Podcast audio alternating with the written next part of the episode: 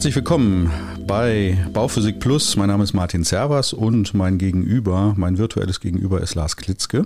Hallo Lars. Ja, hallo und guten Morgen, lieber Martin und liebe Zuhörende.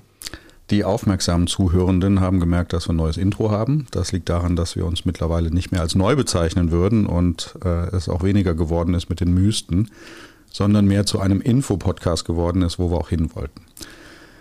Heute geht es um ein, wie soll ich sagen, ein etwas sperriges Thema vielleicht oder ein noch nicht allzu bekanntes Thema, jedenfalls für einige Energieberatende vielleicht, vielleicht auch für einige Planende. Heute soll es gehen um die Einführung äh, in die kommunale Wärmeplanung.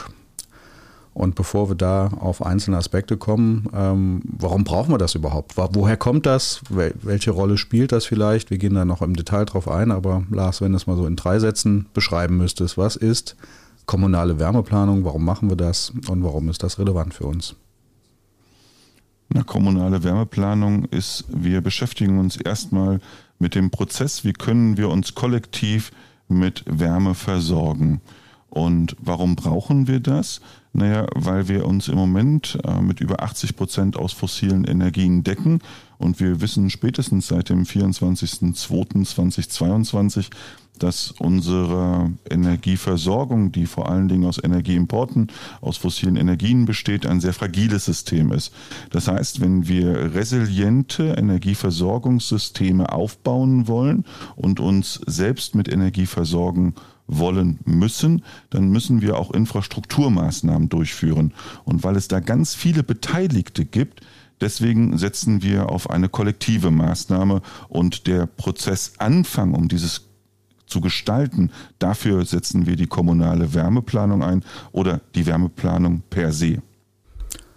Wir werden ja gleich nochmal auf den Prozess ähm, zu sprechen kommen. Könnte man das vielleicht so beschreiben, kommunale Wärmeplanung soll die Energieeffizienz im System, im, im regionalen, kommunalen System erhöhen und könnte man das so beschreiben, dass es die Schnittstelle quasi ist zwischen dem Gebäude und dem übergeordneten Energiesystem Deutschland, Europa. Wäre das so eine passende Beschreibung?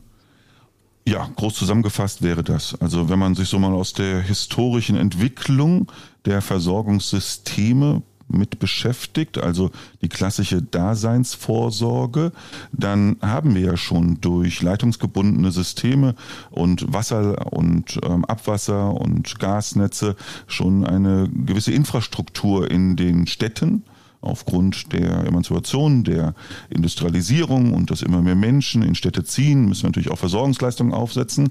Und dieses wollen wir jetzt dekarbonisieren. Das heißt, bestehende und vorhandene Netzinfrastrukturen erweitern, erneuerbar, klimaneutral werden zu lassen und das mit einer hohen Diversität an verschiedenen Wärmequellen. Das heißt, wir wollen uns damit auseinandersetzen, was haben wir denn an Bedarfen, was haben wir an Potenzialen und welche Zielszenarien können wir aufbauen, dass wir möglichst viele an erneuerbaren Energien anschließen. Und das ist mit einer Wärmeplanung eigentlich die Zielsetzung dessen, was wir erreichen können. Also möglichst viele Akteure ansprechen, zusammenbringen und dann auch in eine ähm, in ein Planszenario überzugehen. Warum sollte mich das interessieren als Architektin, als Planer, Energieberater oder auch als Laie? Warum ist das für mich wichtig? Naja, weil wir ganz häufig in so eine eingeschränkte Betrachtungsebene kommen. Gerade auf der Planerebene, das heißt Architekten, Architektinnen, Ingenieure, Ingenieurinnen, Energieplanende, Energieberatende sind sehr häufig fokussiert auf das Gebäude und auf die Bilanzgrenze. Gebäude vielleicht noch auf das Grundstück in den letzten Jahren, weil wir verschiedene Flächenrestriktionen haben, wenn wir Photovoltaikanlagen aufbauen und jetzt den Blick aus der Perspektive des sehr detaillierten Grades Gebäudehülle auf einen Straßenzug, auf ein Quartier, auf eine Kommune. Wie können wir uns kollektiv versorgen? Ich will das mal an einem einfachen Beispiel darstellen. Naja, wenn wir ein einzelnes Gebäude haben, dann suchen wir uns den besten Weg für dieses Gebäude mit einer singularen Versorgung. Das bedeutet, wir müssen die ganze Planleistung aufsetzen. Wie können wir das Gebäude versorgen? Mit was können wir das Gebäude versorgen? Wir haben hohe Investitionen in die Kapazität der Planung, wir aber auch hohe Investitionen des Bürger, Bürgerin, des Eigentümers Eigentümers, des Investors für ein Energieversorgungssystem. Und das habe ich dann nur für dieses Gebäude. Und häufig habe ich aufgrund auch von Transformation des Gebäudebestandes geringere Energiebedarfe die Möglichkeit, dass ich das auch mit den Nachbarschaften machen könnte. Das wäre so die Straßenzug- oder Doppelhausversorgung. Und dieses könnte ich sukzessive Stück für Stück aufbauen.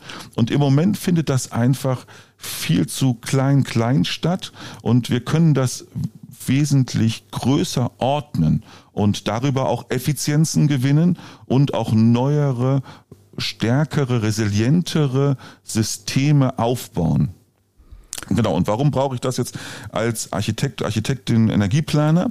Naja, wenn ich weiß, dass ich morgen kollektiv mich an ein System anschließen kann, was mir die Versorgungssicherheit gewährleistet, dann kann ich ja Plankapazitäten zurücknehmen, ich kann einzelne Investitionskosten zurücknehmen und ich kann mich dann ans Kollektiv anschließen. Und da gibt es auf der einen Seite die Freiwilligkeit, also ich könnte mich an ein ähm, gemeinsames Wärmenetz anschließen und wir haben aber auch die Zwangssituation. Also der Paragraph 109 des GEGs ermöglicht es Kommunen, Stadtwerke auch einen Anschlusszwang auszusprechen, und der ist dadurch begründet, weil ich natürlich in teure oder hohe Investitionskosten an Infrastrukturmaßnahmen habe und möglichst viele Anschlussnehmende dann daran anschließen würde wollen. Und wenn ich jetzt eine Individuallösung plane, konzipiere und umsetze und morgen mich dann an das Wärmeplanungsnetz anschließen muss, dann muss ich ja zweimal investieren und die Frustration und auch wahrscheinlich die Motivation vieler Bürger und Bürgerinnen wäre dann nicht mehr gegeben. An der Stelle erkennt man ja auch, dass das auch ein Informationsinstrument sein muss, auch, dass ich einfach früh wie möglich weiß, wie entwickelt sich bei mir in meinem Gebiet, in meinem Stadtteil, in meinem Straßenzug die, die äh, Energieversorgung oder die Wärmeversorgung ähm, bevor wir aber auf die jeweiligen Vorteile, Nachteile können wir natürlich oder werden wir auch besprechen, äh, kommen. Was bildet denn, ist das was Neues, wäre so die eine Frage. Tauchte das jetzt auf einmal mit dem GEG e auf oder ist das schon was Längeres? Und zweite Teilfrage, ist das, ähm, ja, gibt es da irgendwelche Zeithorizonte, Fristen, Zielzeiten, ähm, in denen Kommunen reagieren müssen, aufstellen müssen? Ja, was Neues ist es nicht. Also, sondern wir haben ja schon Fernwärme, Nahwärmenetze, aber wir haben es nicht flächendeckend eingesetzt. Dieses flächendeckende und verpflichtende kommt jetzt mit der Novelle des Gebäudeenergiegesetzes und wir haben jetzt im November auch das Wärmeplanungsgesetz, also auf Bundesebene bekommen, was erstmal die Kommunen verpflichtet, alle Kommunen über 100.000 Einwohner, die bis zum 30.06.2026 eine kommunale Wärmeplanung initiieren müssen. Und alle Kommunen, die unter 100.000 Einwohner sind, bis zum 30.06.2028. Und das ist ja erstmal nur der Rahmen. Das heißt, ein Bundesgesetz kann ja erstmal nur die Kommunen verpflichten. Hör mal, beschäftige dich damit und dann die Umsetzung muss auf Länderebene passieren und es ist ein Prozess, der angestoßen wird, damit die verschiedenen Akteure eigentlich sich zusammensetzen. Ne? Das können zum Beispiel die Stadtwerke sein, das Tiefbauamt, ähm, die, die Wohnungswirtschaft, ne? die natürlich dann auch als Ankerverbraucher mit in diesen Prozess eingebunden werden muss. Ja, das ist erstmal so das Doing, der erste Aufstieg Schlag, dass man so eine, einen Wärmeplanungsprozess lostreten würde oder müsste. Und auch eventuell die Privatwirtschaft. Also wenn ich mir jetzt vorstelle, ich habe in meiner Kommune einen, einen ja, Hochenergiebetrieb mit viel Abwärme, dann sollte der natürlich auch eingebunden werden in so eine Wärmeleitplanung oder in ein kommunales Wärmenetz, wenn man so will. Ne? Also auch die sitzen gegebenenfalls mit am Tisch.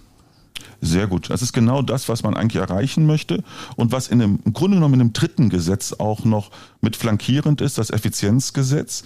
Und hier will man vor allen Dingen große Verbraucher, die zum Beispiel ähm, Abwärme haben, unvermeidbare Abwärme. Uns fallen ein Krematorien, uns fallen ein Rechenzentren und Rechenzentren, das hatten wir in verschiedenen Folgen auch schon mal andiskutiert, haben natürlich einen hohen, sehr hohen Energiebedarf und der wird sich jetzt durch ähm, Implementationen und Ausgestaltung von künstlicher Intelligenz auch entsprechend erweitern und vergrößern, ähm, haben entsprechende Abwärmepotenziale. Man geht davon aus, dass Rechenzentren weltweit betrachtet vier Prozent des Energiebedarfs haben und dass man diese jetzt in ein kollektives Wärmenetz mit anschließt. Das heißt, das kann man auf kleiner Ebene machen, wie zum Beispiel die Uni Passau.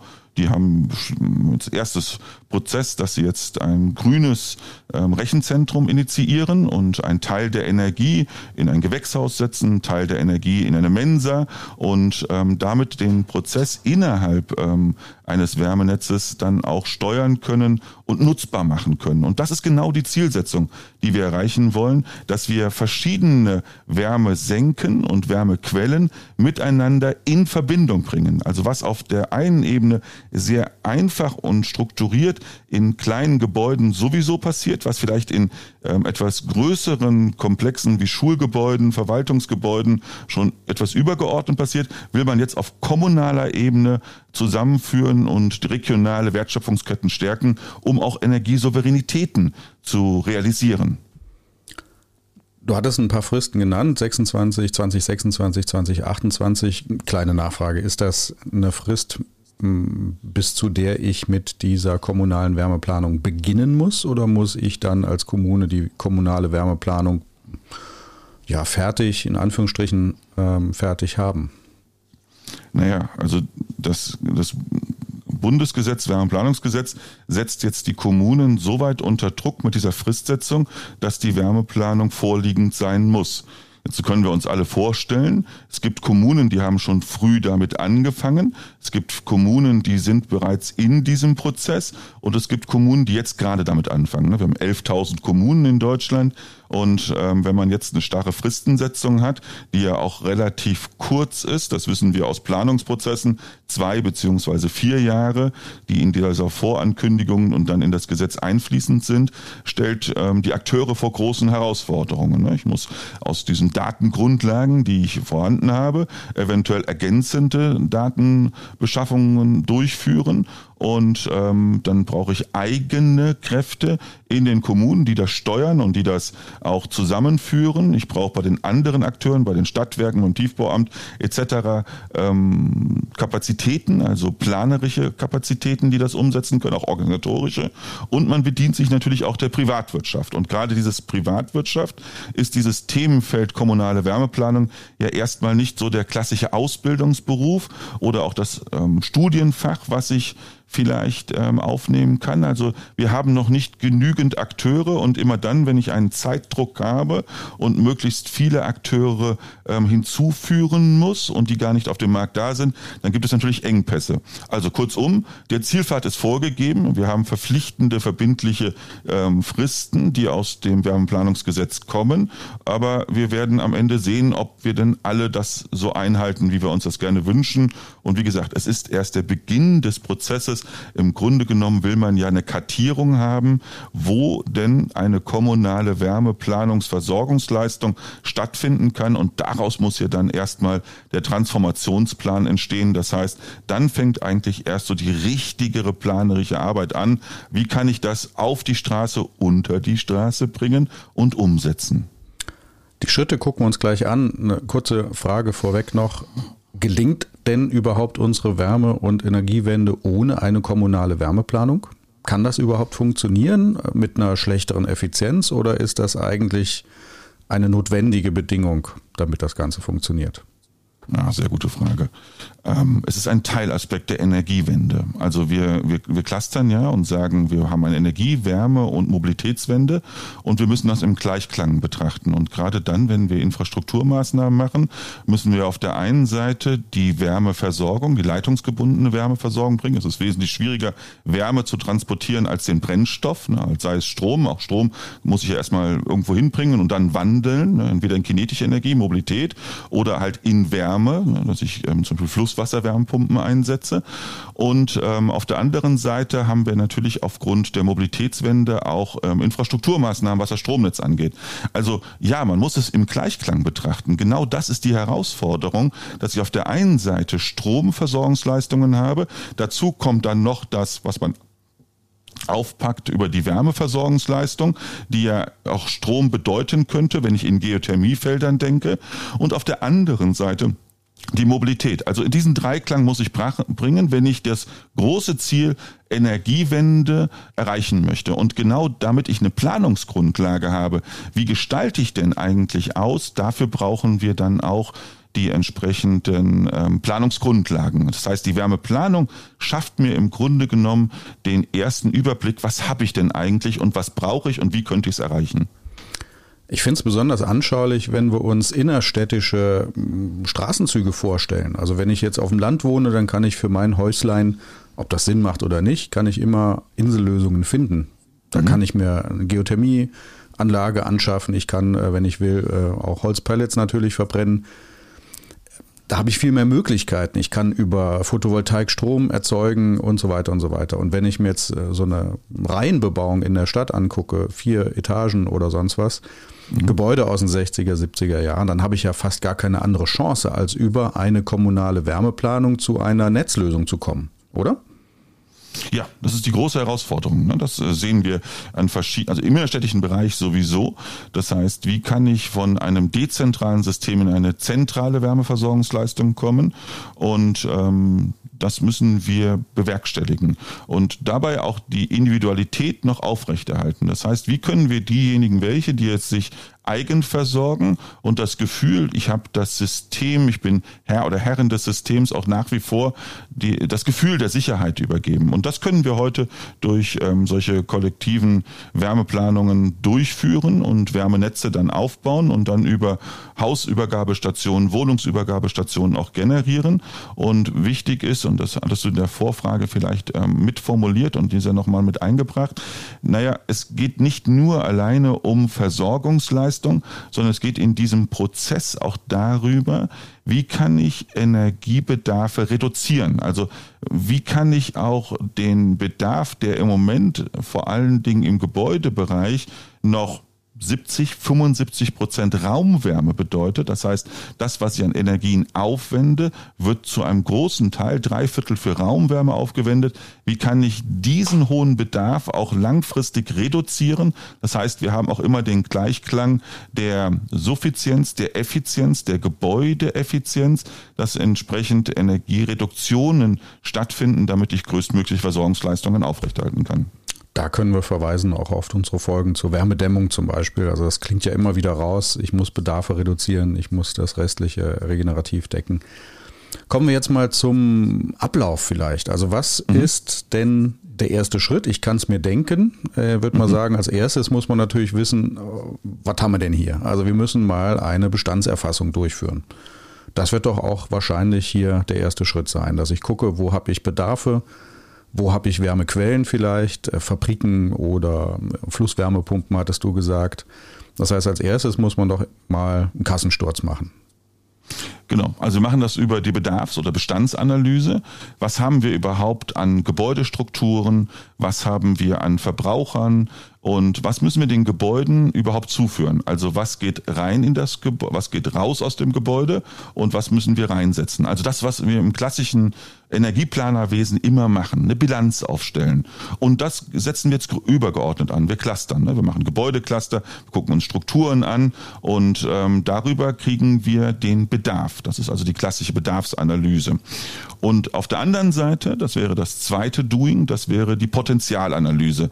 Mit welchen Wärmequellen könnten wir denn in der Kommune arbeiten. Also was ist vorhanden? Und das ist regional ganz unterschiedlich. Ne? Also wir werden eine andere ähm, Potenzial oder zu einem anderen Ergebnis kommen in der Potenzialanalyse, wenn wir im Norden sind und On- und Offshore-Windparks einsetzen können und große flächengewichtete ähm, Länder oder regionale Strukturen haben, wo wir dann auch Biogase oder sonstiges einsetzen könnten. Oder Agri-PV ist ja auch etwas, was in dieses Gesamtkonglomat mit eingesetzt wird. Oder wir sind dann in waldreichen Gebieten, wo wir dann mit an Fern- und, und, und Schwachwindgebieten, ähm, wo wir mit anderen Technologien agieren müssten, damit wir ähm, eine erneuerbare Energienversorgung gewährleisten können. Also Bedarfsanalyse als erstes und dann in die Potenzialanalyse und im dritten Schritt dann das Zielszenario. Also wie können wir das jetzt zusammenführen, umsetzen und was brauchen wir dann als Transferleistung?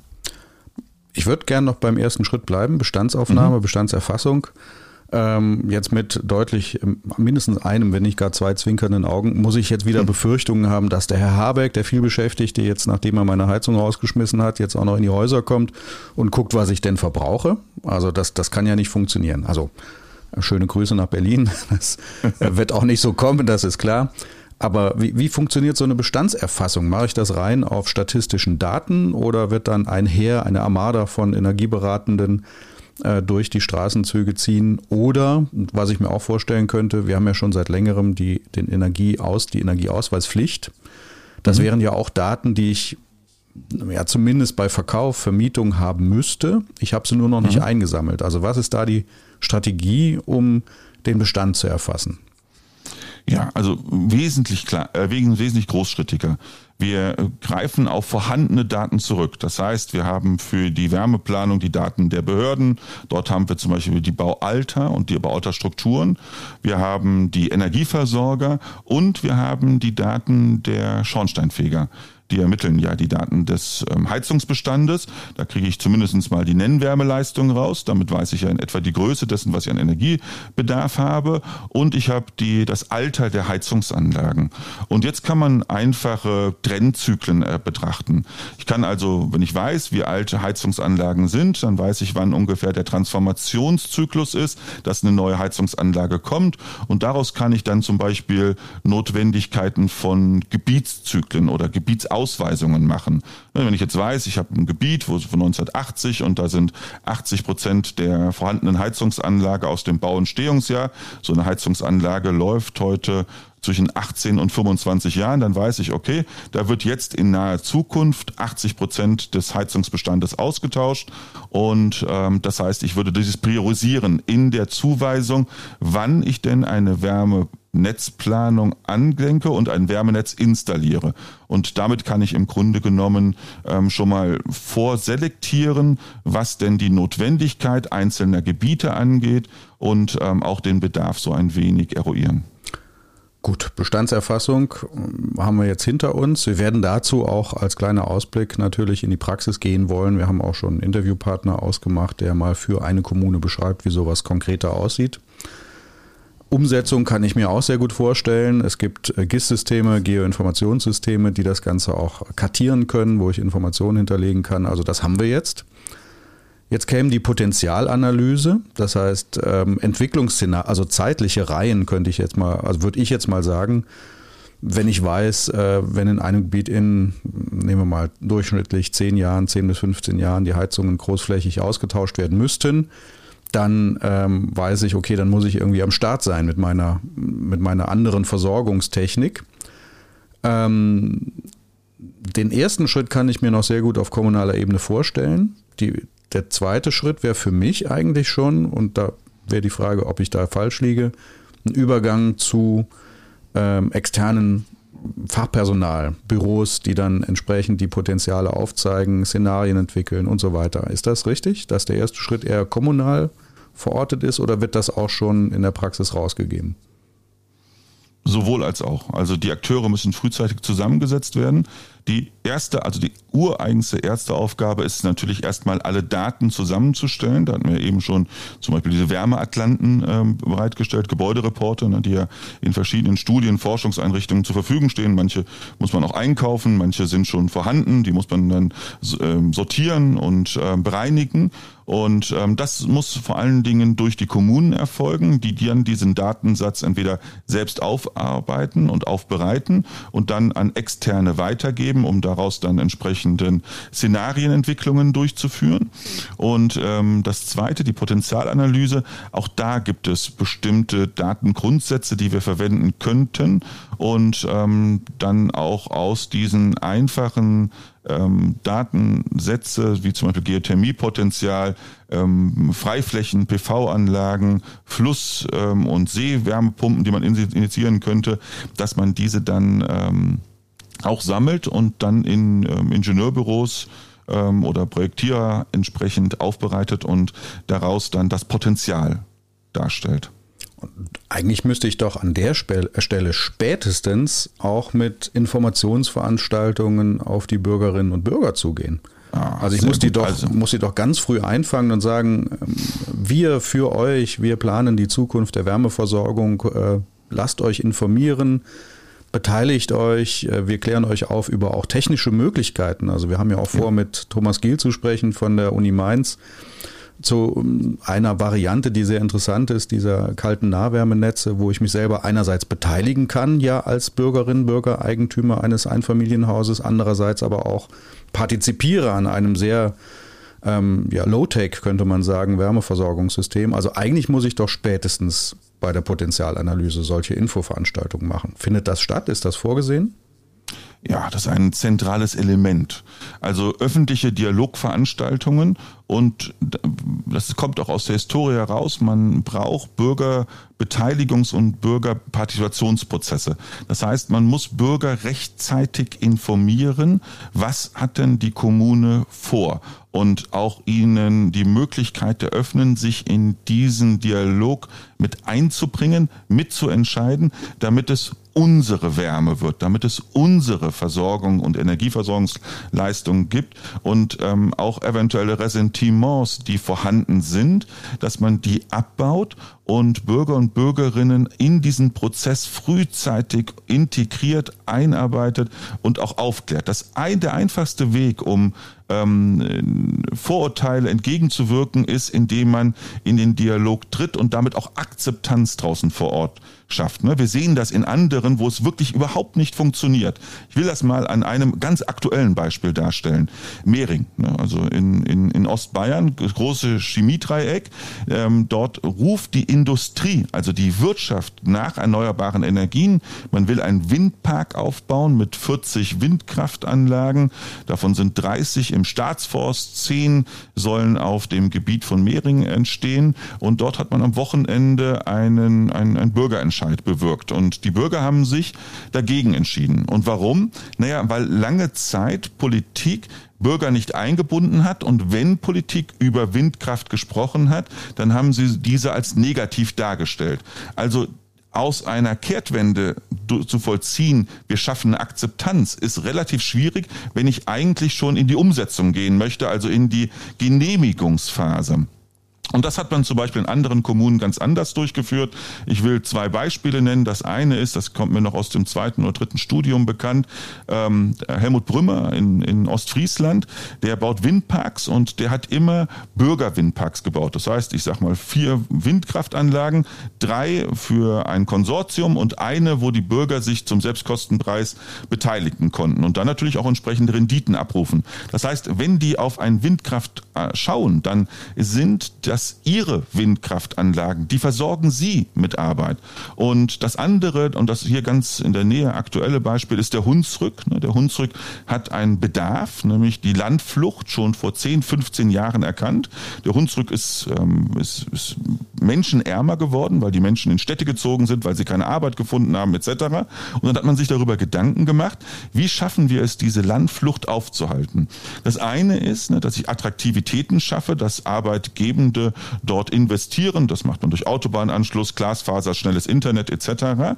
Und dann muss man überlegen, naja, was machen wir denn eigentlich als Versorgungsleistung? Was sind unsere Transferleistungen? Dann stellt man fest, 90 Prozent unserer Energie müssen wir importieren. Das heißt, wir transferieren Geld woanders hin und investieren es nicht mehr hier bei uns. Wie kann man das wandeln? Und da ist die Idee entstanden im Hunsrück, Energiedörfer, die sich selbst versorgen und ähm, das Geld dann nicht mehr nach außen transferieren, sondern dass das den Bürger und Bürgerinnen hier draußen vor Ort zugutekommen. Und damit schaffe ich Souveränitäten, ne? damit versorge ich, schaffe ich resiliente Energieversorgungsleistungen und Akzeptanzen. Ne? Und der Hunsrücker ist froh, dass er genau das gemacht hat, dass er Biogas, ähm, Biomasseanlagen aufgestellt hat, dass er Windradkraftanlagen aufgestellt hat, dass er große Agri-PV-Anlagen installiert hat.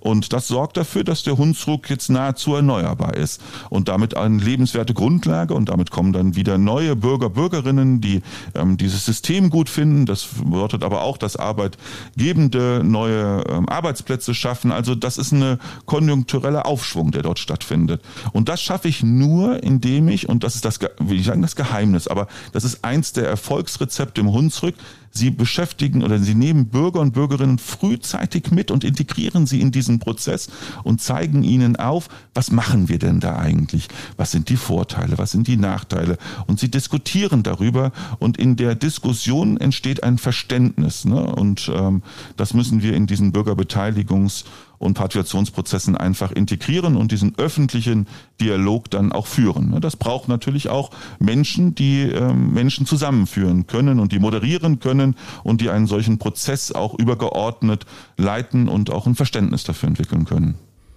Und es braucht Zeit.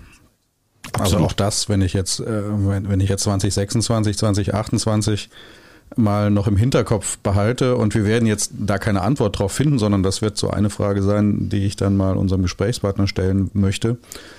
Sind dafür Gelder vorgesehen, würde mich interessieren, weil natürlich auch das ganze Thema wirklich Zeit dauert. Also das ist, wenn ich mir, es hast du viel über Windkraft gesprochen, das ist ja gar nicht so sehr die Technik, die wir bei der kommunalen Wärmeplanung ja auch äh, auffahren werden. Das heißt, vieles ist unter der Erde, hast du ja auch gesagt. Trotzdem brauche ich die Bürgerbeteiligung und Dialogprozesse. Da kann man sich ja leicht vorstellen, dass sich das nicht in einem halben Jahr, Jahr ergeben wird, ähm, sondern das wird mehr Zeit in Anspruch nehmen und dann auch Geld benötigen. Sind dafür, es wird ja auch gefördert, da können wir vielleicht auch gleich nochmal drauf zu sprechen kommen, also die Kommunen, Kommunen werden gefördert. Sind dafür Gelder vorgesehen? Werden die abgerufen? Werden die dafür eingesetzt für diese Dialogprozesse?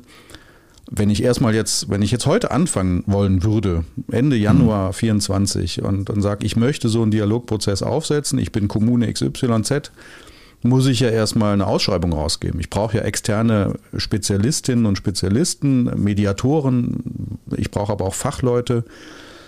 Ähm, Mediatoren sind auch Fachleute, will ich damit jetzt nicht abwerten. Ähm, und äh, bevor ich dann eine Vergabe auslösen kann, wird ja schon mal ein Vierteljahr mindestens rum sein. Wenn ich dann sofort jemanden habe, der das beginnt, dann kann ich quasi im Herbst diesen Jahres vielleicht mit einem Dialogprozess starten, der ich würde jetzt mal schätzen, einfach so aus der Lameng würde ich mal sagen, mal mindestens ein Jahr dauern wird. Je nachdem, ja. wie groß die Maßnahme ist, die ich davor habe. Oder es kann ja parallel laufen, auch zu anderen Bestandserfassungen und so weiter. Aber dann bin ich ja schon Ende 25, wenn der Dialogprozess zu irgendeinem Ergebnis gekommen ist und ein oder drei Jahre später soll alles irgendwie eingetütet sein. Also das wird ja sehr eng werden zeitlich, sagen wir mal so.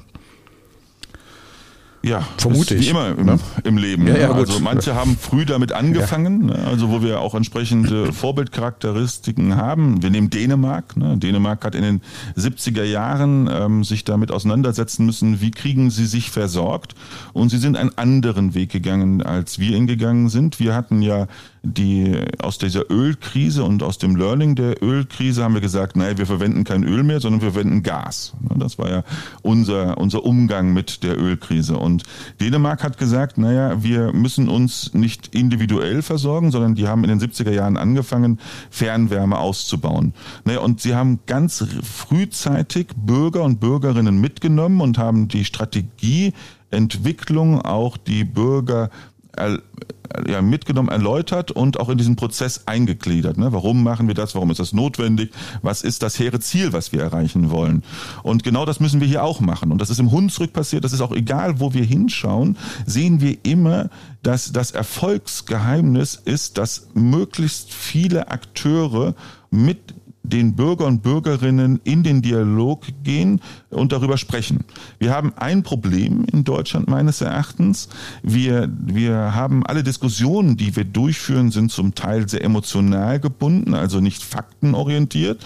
Und wenn wir sie faktenorientiert führen, dann sind sie sehr technologisch, technologisiert ähm, aufgebaut. Und hier müssen wir ja auch eine Übersetzung der Sprache finden. Also warum machen wir das? Ähm, wie können wir das machen? Und wir müssen auch das Gefühl dazu übergehen, dass wir das schaffen können. Ne? Das kann man natürlich dann immer nur machen, wenn man Zahlenwerte hat. Und ähm, deswegen ist es wichtig, dass wir auf der einen Seite ein, ein Wissen, dass wir es erreichen können, ne? also das wissen wir durch verschiedene Projektierungen und das kann man durch verschiedene Simulationen und Szenarien abbilden und Analysen entsprechend darstellen.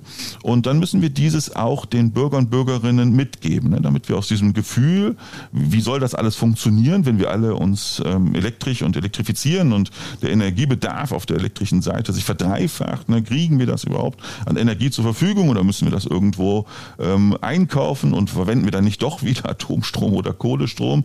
Und da muss man dann auch die Lösung Lösungen draußen vor Ort dann entsprechend präsentieren. Und da äh, sehe ich im Moment die größte Herausforderung, weil man natürlich die Fachleute sucht, die ähm, das technische Doing machen und auf der anderen Seite vielleicht etwas vernachlässigt.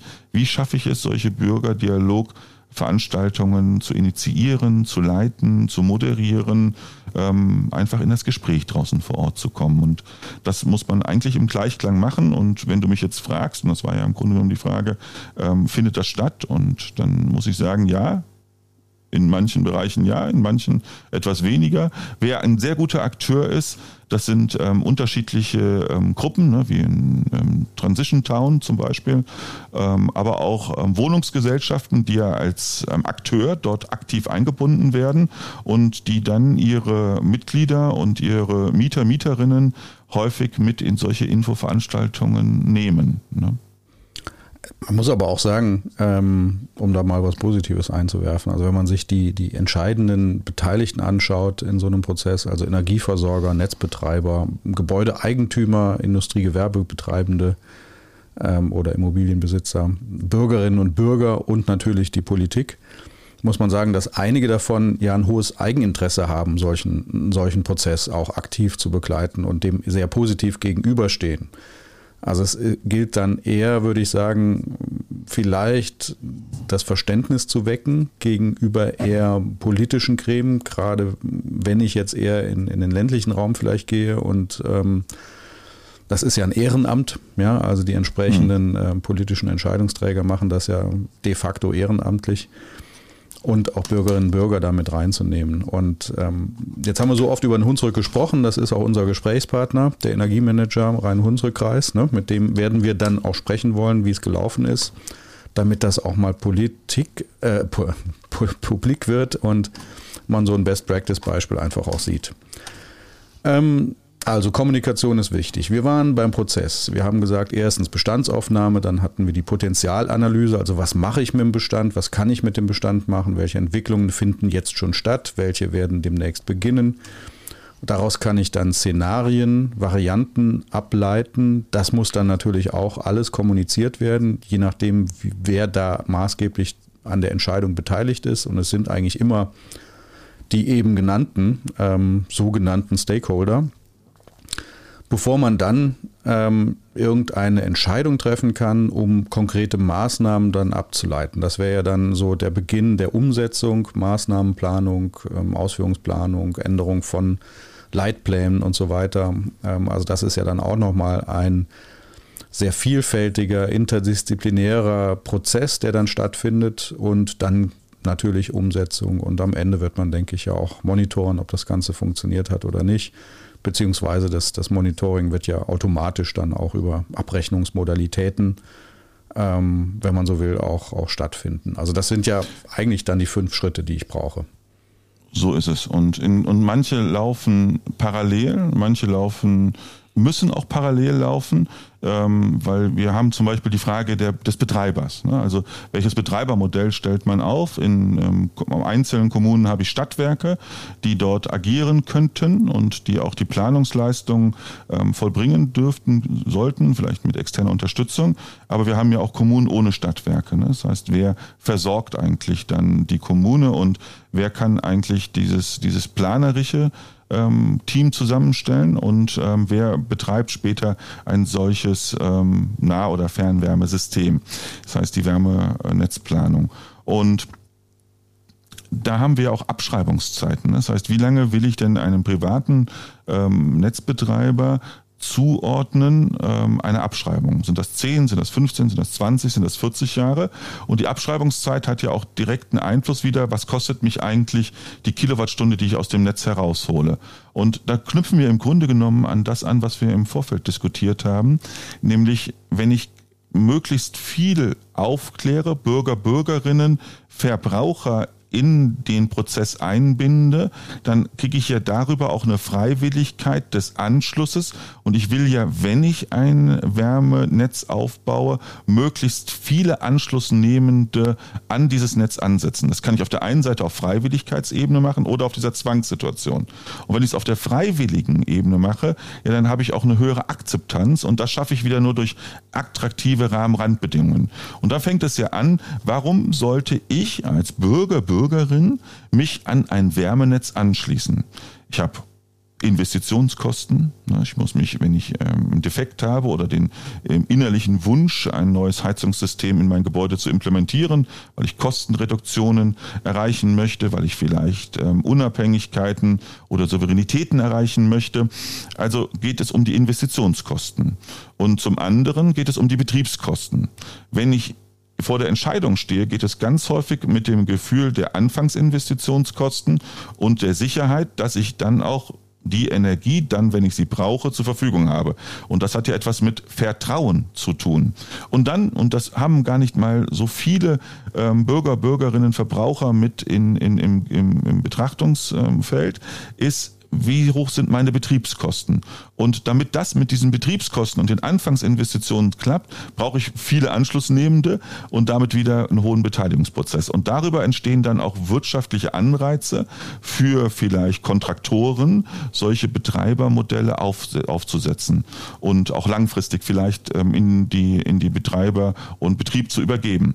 Und dann stehen wir in diesem, in diesem, ähm, in diesem Prozess ja auch noch in der Situation, naja, wir haben jetzt die Idee, wir haben den Plan, die Kartierung, dann haben wir die Transformation, wir haben die Detaillierungsschritte der Umsetzung, die Fragestellung, wer macht eigentlich was und dann kommt ja daraus die Detailplanung und dann kommt ja erst der Anschluss. Also da gehen ja durchaus ich sag mal im günstigsten Fall drei Jahre von der Idee bis zur Umsetzung, bis der Letztverbraucher dann wirklich an ein Netz angeschlossen ist, 10, 15 Jahre ins Land. Und diesen planerischen Atem und diesen Prozessatem, den man ja durchaus als langwierig, zeitlich ähm, gestreckt betrachten darf, der muss ja alle Beteiligten dann aufrechtzuerhalten. Und was passiert mit den Menschen, die jetzt sagen wir mal ad hoc die Entscheidung treffen müssen, ah, meine Heizung ist defekt, ich muss was machen. Das sind die wenigsten. Und was ist mit denen, die noch Planungsfreiheiten, zeitliche Freiheiten haben,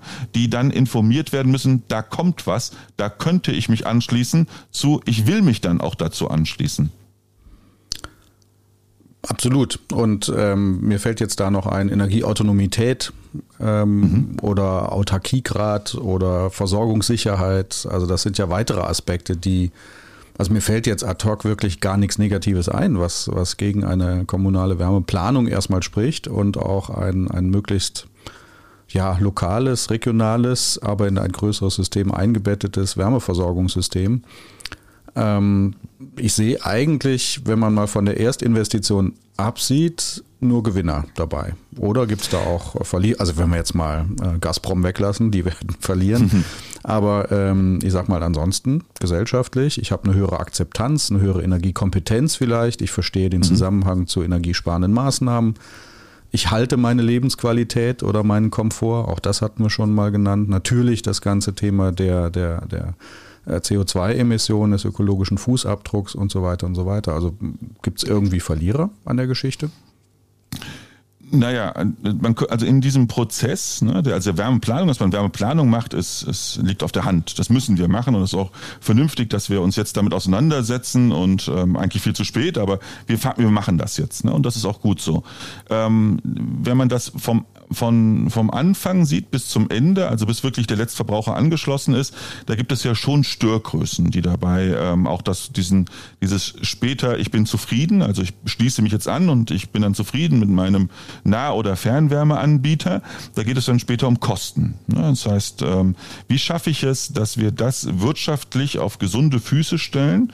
Und ähm, wie schaffen wir es, dass wir die Kilowattstunde redundant, belastbar zu jeder Zeit dann auch in die Gebäude bringen? Da, das schaffen wir technisch. Ne? Das, das ist ja das, was wir im Grunde genommen eruieren, dass wir sicherstellen können, dass wir aus verschiedenen ähm, Energieerzeugern dann das Netz speisen, auch in den ähm, Energiemengen und auch in den Temperaturhüben, die ich brauche. Aber das Problem, was ich erkennen könnte, wäre, dass dieser Planungsprozess eben nicht in einem ausgereiften Umsetzungskonzept entspricht. Ne? Ich sehe das vor allen Dingen im städtischen, urbanen Bereich.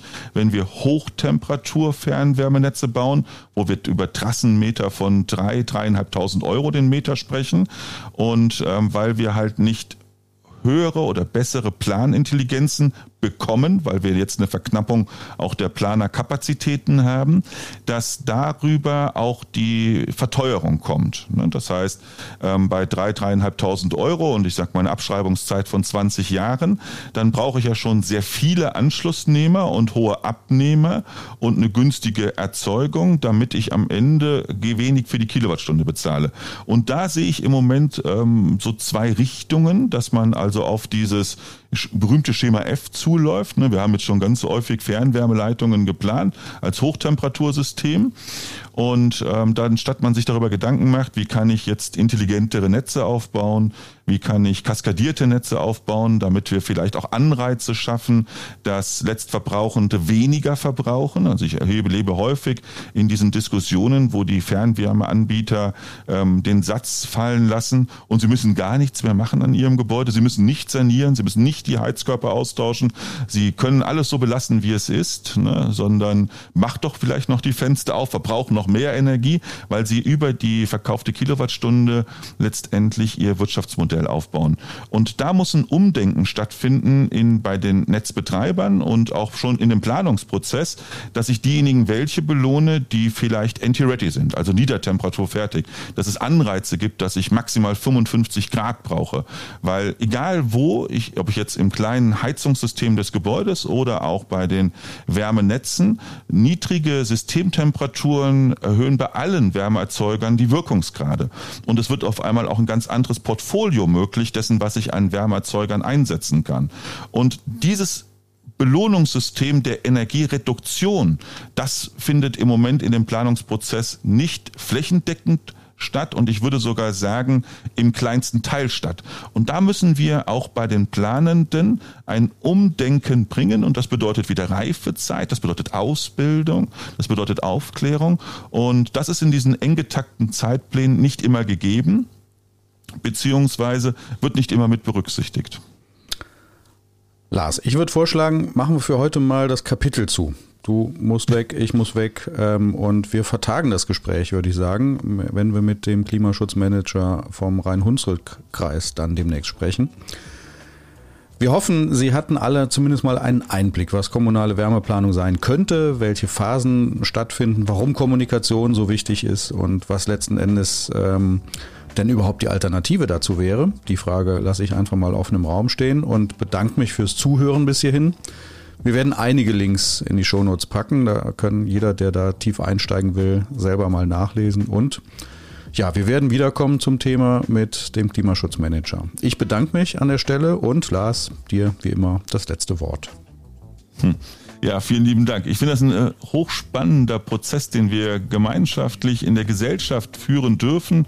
Und wenn wir eine resiliente Energie, Wärme, Versorgung erreichen wollen, dann müssen wir regionale Wertschöpfungsketten stärken. Wir müssen uns mit dem Planprozess, aber auch ganz wichtig, mit dem Beteiligungsprozess auseinandersetzen. Es ist ein Transformationsprozess in unseren Energiesystemen und auch ein gesellschaftlicher Transformationsprozess, der uns alle berührt und deswegen ist es, glaube ich, auch ein Thema, welches wir Zeit und Raum schenken dürfen.